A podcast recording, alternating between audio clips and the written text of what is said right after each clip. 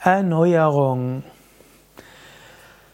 Erneuerung bedeutet, etwas neu zu schaffen, etwas, was schon da ist, von einer anderen Perspektive zu betrachten oder Leben letztlich einen neuen Sinn geben.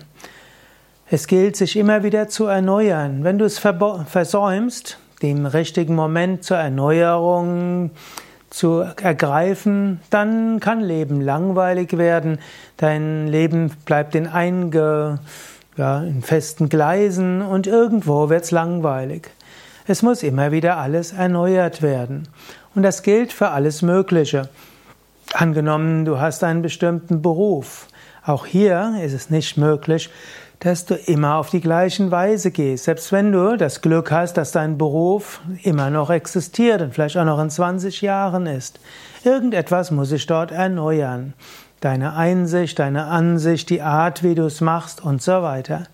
Oder angenommen, du hast eine feste Beziehung mit einem Menschen. Auch diese Beziehung braucht immer wieder eine Erneuerung. Es ist gut, ab und zu mal sich neu kennenzulernen. Es ist gut, sich die Lebensgeschichte wieder zu erzählen. Und es ist hilfreich, dem anderen zu erzählen, was einem wichtig ist und den anderen zu fragen, was ihm oder ihr besonders wichtig ist. Beziehung bedarf der Erneuerung, sonst ist sie irgendwann nicht mehr da. Auch deine spirituelle Praxis bedarf der Erneuerung.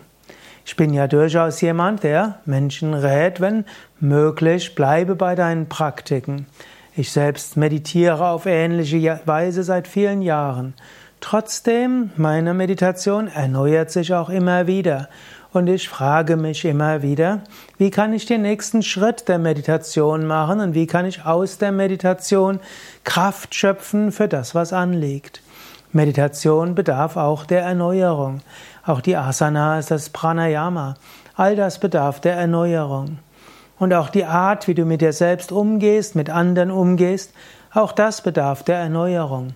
Und angenommen, du bist Yogalehrer oder Yogalehrerin seit vielen Jahren, auch hier kannst du überlegen, ist vielleicht ein neuer Schritt beim Unterrichten angesagt?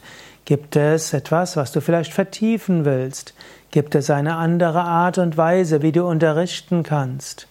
Lass dein Leben nicht langweilig werden, aber mache immer wieder kleine Schritte der Erneuerung, dann braucht es vielleicht nicht die großen Katastrophen und Sprünge zu geben. Aber es ist auch eine Frage des Karmas. Manchen Menschen gelingt es immer wieder, sich zu erneuern in Bezug auf Dinge, die man schon länger macht, und andere mögen es mehr in abrupten Sprüngen.